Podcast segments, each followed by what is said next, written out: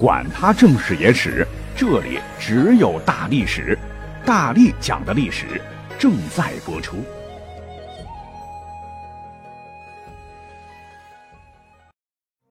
大家好，我是大力丸。上期我们讲到了刘秀忍功了得，装傻避祸，守得云开见月明。但和下面这位中兴之主一比，人家那才真叫演技一绝。他不是别人，就是被誉为历史上最会装傻充愣的皇帝，曾天衣无缝骗过了全天下的人。我敢说，你就是上二十年中戏也扑离不出来。这位大神就是被誉为唐朝小太宗之称的唐玄宗李晨。前些年热剧 TVB 的《宫心计》，陈豪扮演的就是他。李晨呢，是生于公元八百一十年，父亲是唐宪宗李纯。母亲是出身卑贱的宫女正室，打小这孩子就是沉默是金，不咋说话。当时的唐帝国呢，已经是垂垂老矣了，藩镇割据日甚，宦官专权达到顶峰，党争又不断，大唐辉煌不再，正走入末路。更要命的是，后宫之内各方势力角逐，血腥的斗争时刻上演。即使皇族活着，那也是如履薄冰，随时可能被干掉。这都给年幼的李纯打下了深刻的烙印。他儿时常常梦见成龙上天，朝中无依无靠的母亲知道后，就严厉告诫说：“孩子，此梦万不可以让旁人知道，连做梦都不要声张。”刺激之下，导致李晨越加不爱说话啊，总是面无表情的玩自个儿的，显得很呆滞。久而久之呢，被别人当成傻子。史官说，宫中皆以为不会。即使排行第十三，在唐穆宗即位后被封为了光王，庶出嘛，依然被兄弟姐妹们取笑、捉弄，甚至打骂，连宫女儿和太监也不把他当伴算。说起来，唐穆宗李恒是他同父异母的哥哥，对他也没啥感情。这个哥哥呢，在位仅五年，时年虚岁三十就挂了。当政期间政策不当，和硕三镇又反叛了，导致国家陷入了水深火热。别看死得早，儿子挺多的啊，一共有五个，有三个前后当了皇帝。长子唐敬宗李湛，次子唐文宗李昂，五子唐武宗李炎。老爹啊，三个儿子都是皇帝，这在唐朝历史上绝无仅有。可听着你也明白，更换太过于频繁啊，也知道当皇帝有多高危了。他的这个继任者唐敬宗啊，更不得了啊，沉迷蹴鞠，晚上打狐狸，不爱理政，荒唐的是一塌糊涂。期间还发生过染坊工人听信妖人谣言，为了在皇宫吃顿饭，几十号人竟然攻入了守卫森严的大明宫，在皇帝上朝的青丝殿御撵前是喝酒吃肉啊。虽然被镇压，但皇帝吓得失踪了好几天，成了大唐有史以来的耻辱。不久后，这个不值得尊敬的唐敬宗被宦官所弑，年仅十七周岁。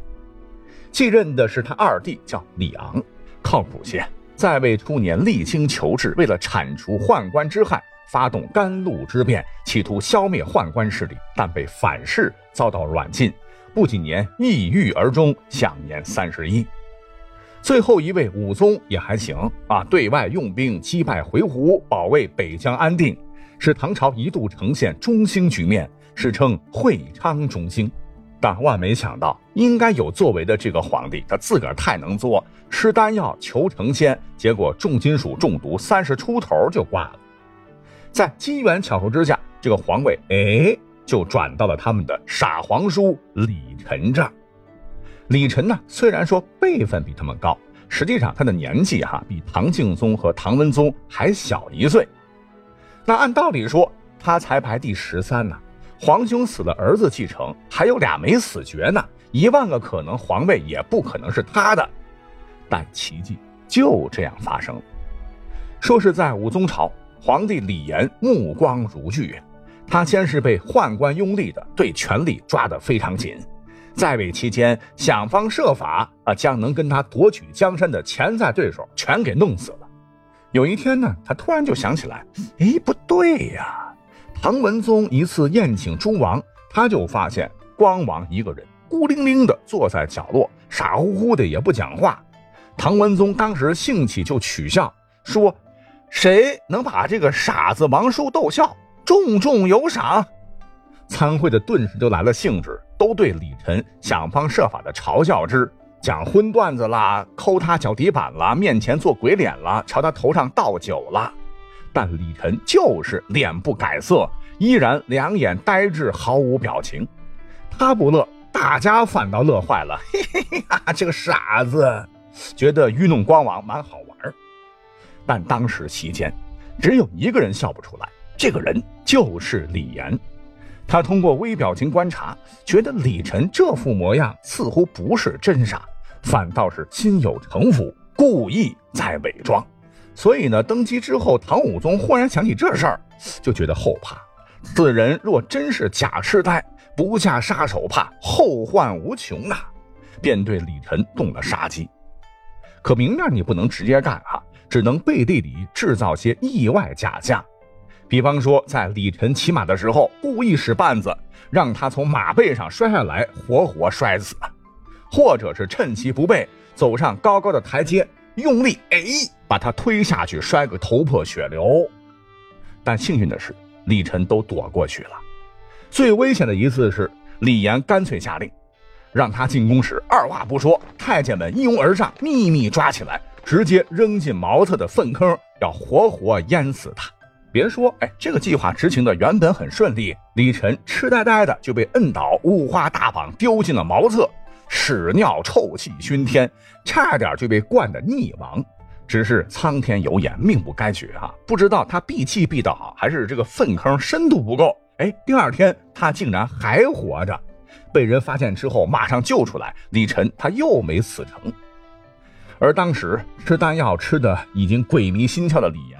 大为失望，赶紧找来掌权的心腹宦官，唤作裘公武，让他直接做掉李晨。但此时武宗身体已经吭吭哧哧了，要挂的几率很高。此太监就琢磨，不行啊，不如留下这个傻子，等李岩一驾崩，咱们扶持这哥们儿当上皇帝，岂不是将其摆弄于股掌？我们宦官不是可以继续执掌大权了吗？所以呢，他没有杀光王，而是将他偷偷的送出了宫，隐匿在了一间乡间寺庙，将光王的头剃光，让他演和尚。从锦衣玉食的王爷，被迫成了和尚之后，你别说，李晨演的还挺像，吃斋念佛，四处化缘阿弥陀佛。十年他已经三十六了啊，演傻子演了三十多年，这一次对他来讲难得清闲，竟真情流露。在期间呢，创作了一首诗。这个诗读起来，现在都觉得是气象博大。千言万壑不辞劳，远看方知出处高。西涧岂能留得住？终归大海作波涛。太监们估计当时也没啥文化啊，能写出这样的诗来，哪里会是个傻子呢？话说武宗李炎不久，果真一命呜呼。裘公武等宦官集团经过商议，暗箱操作，力排众议，马不停蹄地将光头李晨接回了大明宫，并迅速举行了登基仪式。于是，命运多舛的李晨以迅雷不及掩耳盗铃之势，竟然当上了唐朝的第十六位皇帝。就在宦官们以为立了个傀儡可以为所欲为时，谁也没有料到，这个傻瓜屁股一坐龙椅，竟然一瞬间 clever 了。换成了另外一副面孔，变得是言谈犀利、思维敏捷、手段霹雳，啪啪啪，几条政策迅速出台，整顿吏治、限制宗室、压制宦官，没几下就把想春秋大梦扶持他上台的宦官们全给整懵了。大家伙还没明白怎么回事呢，全都被废黜拘禁，成了阶下囚。李晨是迅速将死于甘露之变中被宦官迫害的百官全部昭雪，很快就赢得了民心。紧接着又大刀阔斧的改革，强力将朝中祸乱大唐的李党、牛党两方势力一并剪除，从党争中夺回大权。雷霆整顿吏治，修订法令，令官府减轻赋税，体恤百姓，与民休息，并大胆提拔人才。为重现贞观之治，特意从魏征的武士孙当中找到了后裔魏魔，要求他向其直言进谏。无论大臣说什么，他都能从谏如流啊！甚至是为了不耽误国政，成为太宗一样的明君。当时呢，有个地方向李晨献了一支女子乐伎，其中有一位绝色佳丽，李晨宠幸后非常疼爱，导致芙蓉帐里度春宵，几日不上朝。但很快，李晨的负罪感非常强，这样不对啊！想当年玄宗皇帝如何爆发的安史之乱呢？思前想后。他竟忍痛赐了小美人毒酒一杯，让其香消玉殒。那你想，能这么狠，那能是一般人吗？对外掌控藩镇，趁机收复了陷于吐蕃的三州和七关之地，让衰落的唐朝短短几年竟然是真有了起色，天下由此大治，以至于史书毫不吝啬地称赞曰：“故大众之政弃于唐王，人思永志，谓之。”小太宗，由此唐宣宗李晨荣膺靠着装傻充愣，成功走向辉煌，开创历史新局的影帝第一人。好，讲完了唐宣宗。其实历史上这样的皇帝、这样的能人很多了。下面呢，我们就讲一个稍微次点的，但却比较搞的历史人物。他不是别人啊，就是建立了北齐功业的文宣帝高阳。高阳他的爸爸呢？乃是东魏权臣高欢，他上面还有一个哥哥，唤作高澄。高澄是聪慧过人，严明有大略，政治天赋极高。少年时候就做得当朝宰相，当时满朝文武没人服的哈，小毛屁孩懂个啥？不曾想高澄这个毛娃娃，朝堂之上那真是听断如流，处理起国家大政竟然是游刃有余，让群臣最终无比臣服。他也是深得高欢喜爱，可高澄这个人呢，也有个缺点，就是跟他爹和他后边的弟一样，比较好色。而他这个弟弟高阳哈，那作为开国之君，呃，长相应该不算太差。可这个孩子打小跟他这个哥不一样啊，看起来就是一没出息的货，鼻涕流的老长，也不知道擦，邋里邋遢。说话是颠三倒四，被他那个啊被世人称之为未来明君的天才型大哥视为二傻子。说实话啊，兄弟二人虽一母同胞，但高阳长得相比较丑一些，且哥俩关系恶劣啊。主要是高成看不上这个废柴弟弟，而高阳呢也不介意，一味的忍让，甚至他的漂亮媳妇儿叫李祖娥，直接一次呢被大哥给欺负了，被戴了绿帽。这个高阳知道以后呢，也是一声不吭，跟大哥继续说说笑笑。可是大家伙哪里知道，这一切都是他装的，因为他这个大哥天赋异禀，且嫉妒心强，权力欲望大，看他打仗、惩戒官员，下手都特别狠。虽说都是一个爹的孩子，可两个人的关系应该是竞争关系。就连他老妈娄太后当年也看不起他啊，教导高阳说：“你爹高欢如龙。”你哥高成如虎，你怎么比得了他们呢？故而啊，先天处于劣势的高阳，为了活命少惹事儿啊，就一直活在大哥的阴影之下，自个儿也把自个儿当傻子啊。直到公元五百四十九年，一下子变了天，怎么回事呢？因为他哥被刺杀了。说起来，这都怪高成太狂了，他要有弟弟一分忍耐力，天下早晚是他的。史书载，他因为自恃功高震主，朝拜天子竟然是战败不明，入朝不趋，见履上殿，将皇帝当作狗屎。当时的皇帝啊，乃是北魏的孝敬帝袁善见，贵为一国之君。有一次吃酒，他为了让皇帝出丑，高成一个劲儿的给这个袁善见灌酒，喝喝喝喝。袁善见最终实在是陪不下去了啊，死活不喝了。作为臣子的高成依旧是不依不饶。这让袁善见与高澄当时就起了争执。高澄呢，不管三七二十一，脾气上来，照着皇帝通通通几拳，并大骂“狗屁皇帝”，一甩手是扬长而去。皇帝是不敢说啥，因为没有权力嘛。可高澄手底下当时有个厨子，听到这事儿异常气愤，就趁着一天晚上，高澄和亲信们密商夺权不备，用手中的剁肉的菜刀，咔咔咔，活活将其砍死。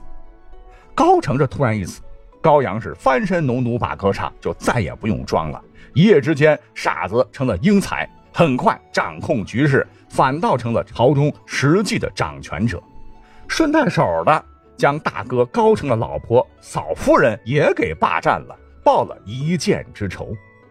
一年之后，他又逼迫东魏皇帝禅位，建立了北齐。当时他才年仅二十四岁。初期，他是励精图治，厉行改革，征伐刺客，威震戎下，打得柔然人畏之如虎，称其为英雄天子。